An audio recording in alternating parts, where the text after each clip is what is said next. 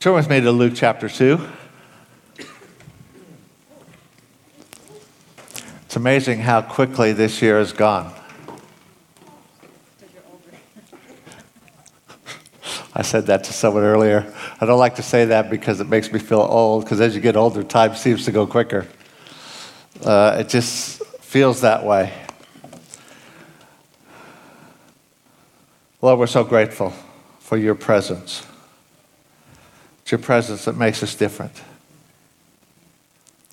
And Father, we just thank you that as we're here to honor you and to worship you and to magnify you, you manifest your presence among us. And we just welcome that. In Jesus' name. Amen. From Luke chapter 2, verse 7 says, And she brought forth her firstborn son and wrapped him in swaddling cloths and laid him in a manger because there was no room for them in the inn. Now they were in the same country shepherds living out in the field, keeping watch over their flocks by night. And behold, an angel of the Lord stood before them, and the glory of the Lord shone around them, and they were greatly afraid. And the angel said to them, Do not be afraid.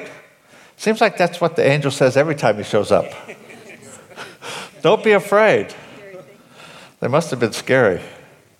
For behold, I bring you good tidings of great joy, which will be for all people. For there is born to you this day in the city of David a Savior, who is Christ the Lord.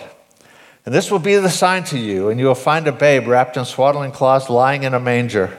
And suddenly there was with the angel a multitude of the heavenly host, praising God and saying, Glory to God in the highest, and on earth peace, goodwill toward men. I've read that many, many times, and it's always hit me. Why all this hoopla?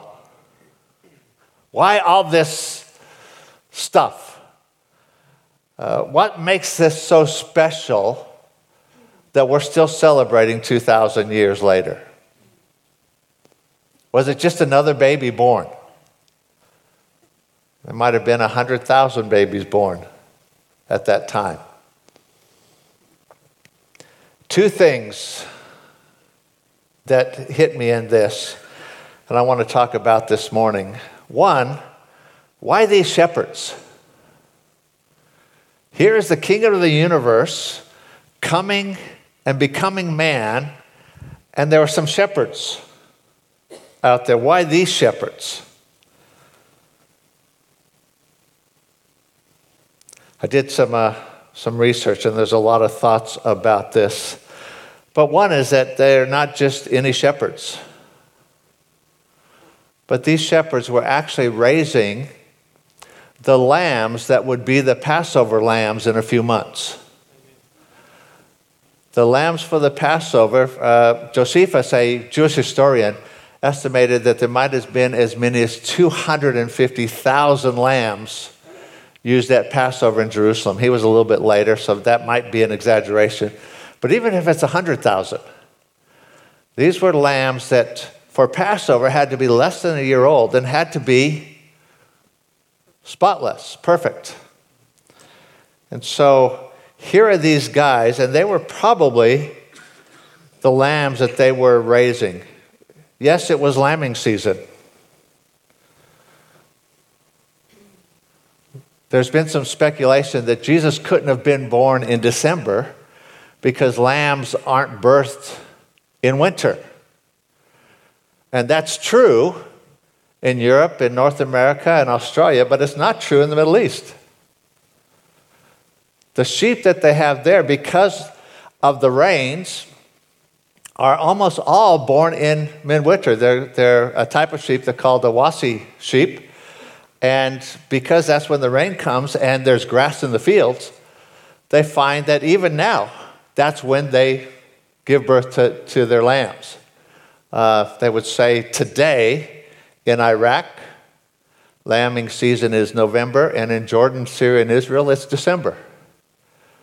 So it could very clearly have been December. And so if that's when they're giving birth to the lambs, and the lambs have to be less than a year old for Passover, then these were the lambs that were, they were watching. These were the, the ones who were there seeing these lambs get birth.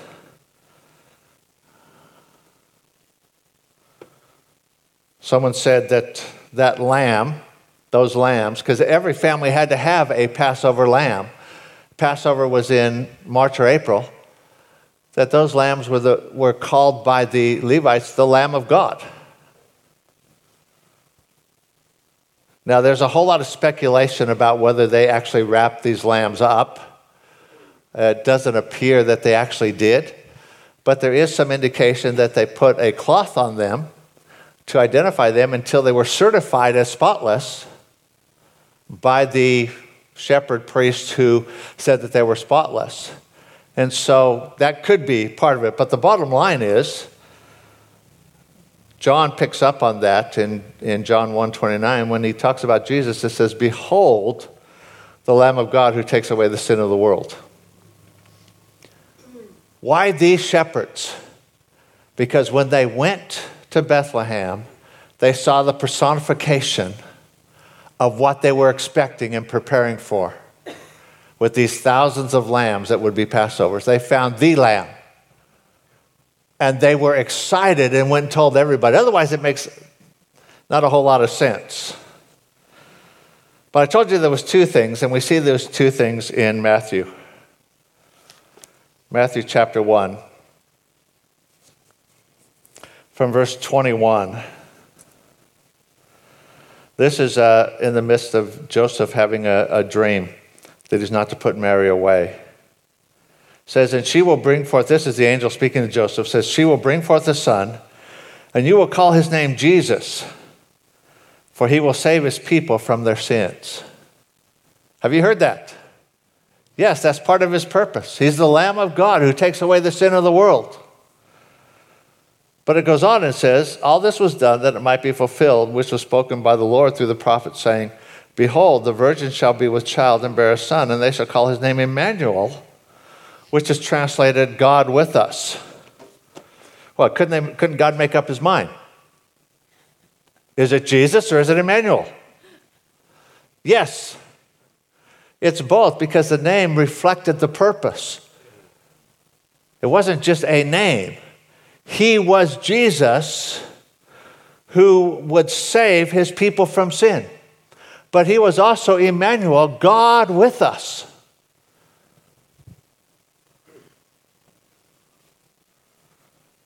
Think about that.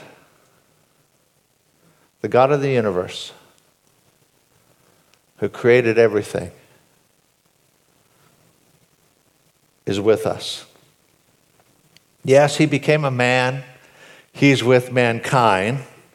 You could say, even if you look back at 2,000 years and say Jesus became a man and, and he understands man, but by his Spirit, he is still with every one of us who know him. Are you getting a picture of why this is a big deal? See, redemption was the doorway into his presence. It wasn't the whole goal.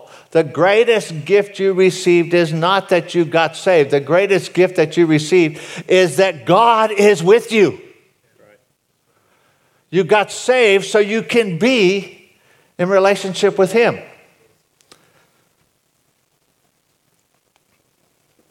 That sounds good theory. Let's put it into a little bit more specific practice. He's with us but He's with us in our sorrows. Isaiah 53 3 says, He was despised and rejected by men, a man of sorrows and acquainted with grief.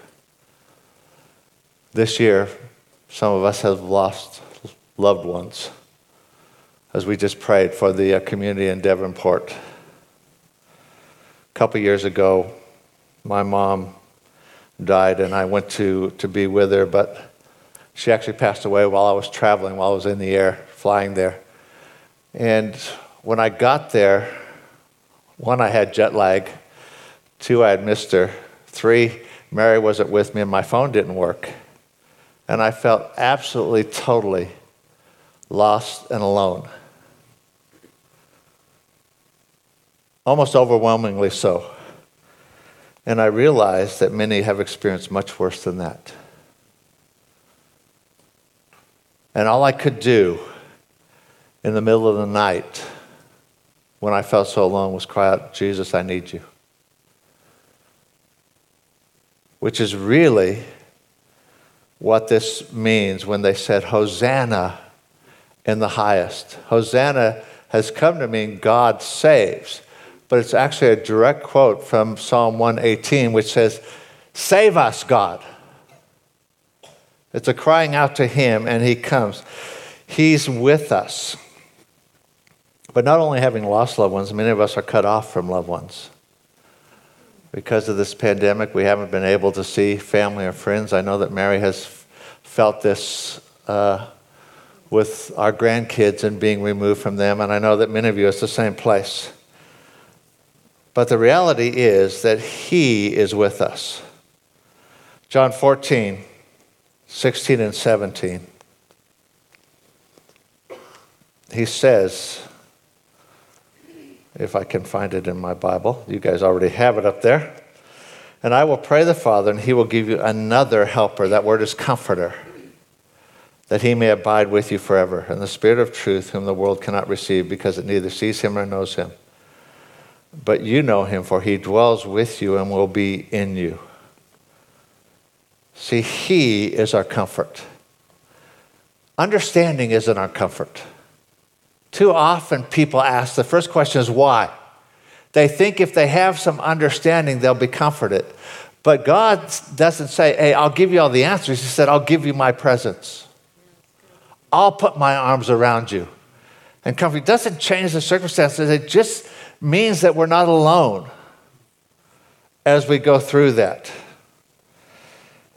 Wonderful thing is, you don't have to go to Israel to find Jesus. He's given us the Comforter, His Spirit, who's with us wherever we are. We're never alone. Even when we feel alone, we're not alone because He's with us. But He's not only with us in our sorrows, He's with us in our struggles and storms.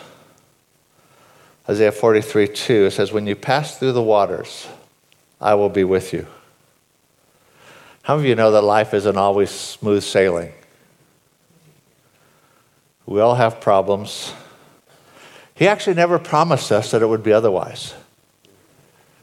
He never said, Come to me and everything will be great. He actually said this Count it all joy when you're persecuted for my name's sake.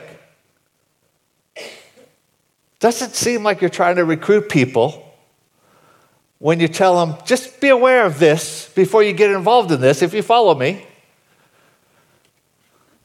So the answer isn't that everything's going to be smooth, but the answer is that we have His presence. See, we still live in a broken world.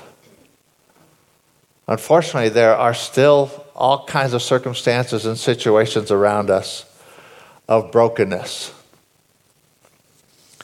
And He doesn't get us out of that. He will someday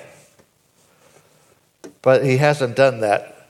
But in the midst of that, he's with us. But he's with us to strengthen us. Isaiah 41:10, fear not. For I there's that fear not. Don't be afraid. For I am with you. Do not be not dismayed, for I am your God. I will strengthen you. Yes, I will help you and hold you by my righteous right hand. What a wonderful promise in the midst of storms, in the midst of struggles, in the midst of the things that we face in life, He's with us to strengthen us. But He's not only with us in our sorrows and in our storms and struggles, but He's with us in our stumbling or when we sin. See, many people think that if they do wrong, God leaves them. If I sin, God runs away from me. Actually, He doesn't. Deuteronomy 31 6 says, Be strong and of good courage. Do not fear be afraid. There's that do not fear again. For the Lord your God, He is the one who goes with you. He will not leave you nor forsake you. One of the greatest promises in the Bible is that God won't forsake us. No matter what we do, He doesn't leave us. That's good and bad. The bad side is no matter what you do, He doesn't leave you. His presence is a constant conviction. You're never going to be comfortable in sin because He's not. And He doesn't leave you. Uh oh. We're going to talk about holiness in January. He doesn't leave us. Sometimes we think he, do, he does. He, he will. That didn't actually come out right.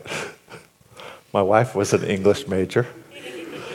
So I'm very aware when I say something that's poor grammar. I do hear about it later. If it's really bad, I hear about it right now. but how often do we think that when we do something wrong, God turns his face away from us? And just the opposite. He opens his arms wide and he says, I love you. I accept you. He still believes in us, even when we don't believe in ourselves. He's with us in our sorrows, He's with us in our storms and struggles, He's with us in our stumbling when we sin, but He's also with us to save. Jeremiah 30, verse 11 says, For I am with you, says the Lord, to save you. Luke 19:10, for the Son of God has come to seek and to save that which was lost. John 3, 16 and 17. You know this. For God so loved the world that he gave his only begotten Son, that whoever believes in him should not perish but have eternal life. For God did not send his Son into the world to condemn the world, but that the world through him might be saved.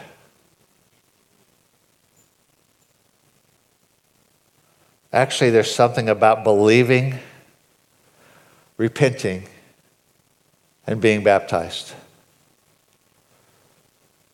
As I said earlier, Mark 16, 16, he who believes and is baptized will be, pay, will be saved. Acts 2.38, when Peter said to them, Repent and let every one of you be baptized in the name of Jesus Christ for the remission of sins. See, there's something about believing, if we really believe, that leads to an action repentance, turning from sin and turning to God. Believing is not just an academic exercise. I believe in a man who lived 2,000 years ago. I received a uh, letter in the uh, flyer in our mailbox this week from one of the local members of parliament, and it was just a Christmas greeting. And he talked about, for him, Christmas is taking a few moments and remembering a man who was born to poor parents and who grew up and became a carpenter and taught a lifestyle that would imp- impact people. And I thought it was wonderful that he even mentioned that that's what Christmas was about, but he missed the whole point. The whole point isn't a man who lived 2,000 years ago. Believing in that, that isn't what saves us. Belief leads to repentance. Repentance is turning from my rebellion, my own life, and turning to Jesus. And then when we really repent and we become a follower of Jesus, baptism is the very next step. It's dying to myself, it's making a declaration that I've turned. I'm now a follower of Jesus. So you can believe and not be a follower. As Ethan was telling me, he's, he had a or saw a series, you can be a fan but not a follower. How many people want to believe in Jesus at a distance?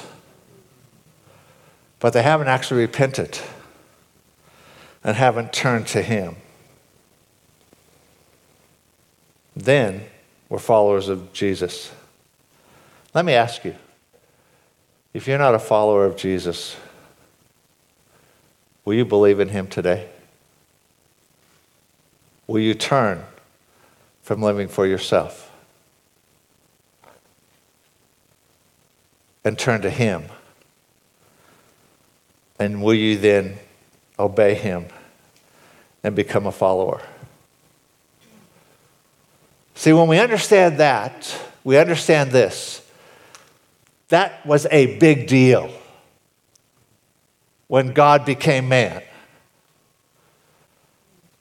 It was a big deal. God becoming a baby was a big deal.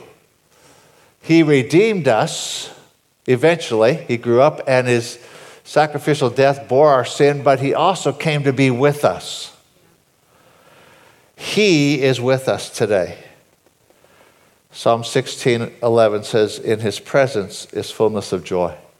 Why did the angel say to the shepherds that this is for joy for all the earth? because his presence is fullness of joy. Not right circumstances, not the removing of all the storms and struggles, not putting us in a cocoon so nothing bad ever happens. His presence is our joy.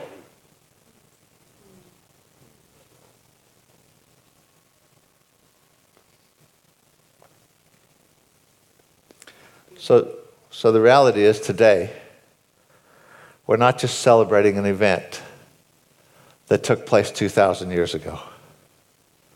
We're celebrating a person, a risen king who is here with us every day, not just on Christmas.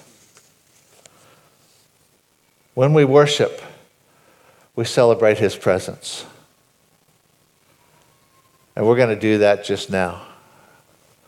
That was a whole lot quicker than I thought, so maybe you better go tell the. Uh... Will somebody uh, help me out and go let, let the, uh, the teachers know that we're, we're back here? Darlene, thank you.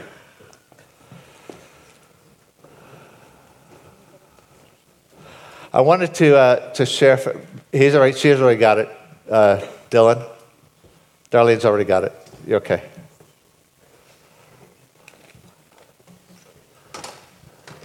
Thank you. As we worship, as we celebrate his presence, as we come into his presence, because that's what worship is it's us together bringing his presence, and then that combined synergy.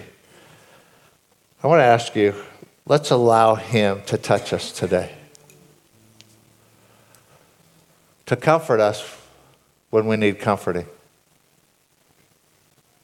Allow Him to put His arms of love around you as you worship today, to pour His love and acceptance on us,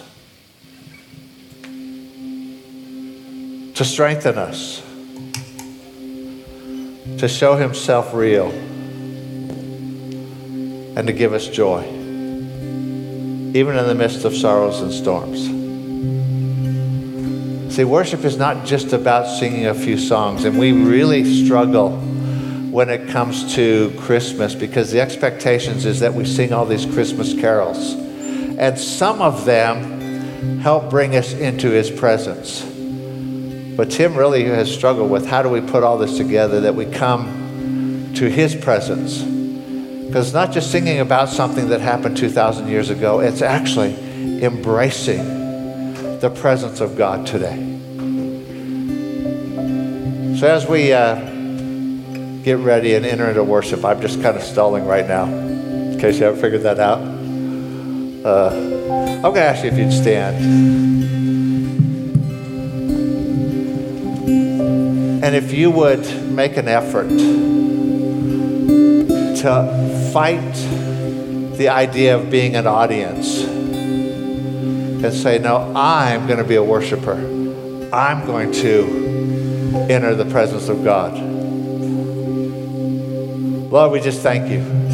We stand humbled, absolutely amazed that you became man and redeemed us, but that you are still Emmanuel, God with us. Lord, would you pour your presence on us this morning? Lord, on those who have suffered loss, will you bring comfort?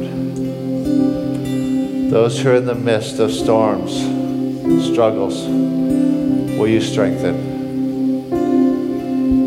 Those who've stumbled, will you pour your love and acceptance? Make yourself real to those who don't know you yet as we worship you?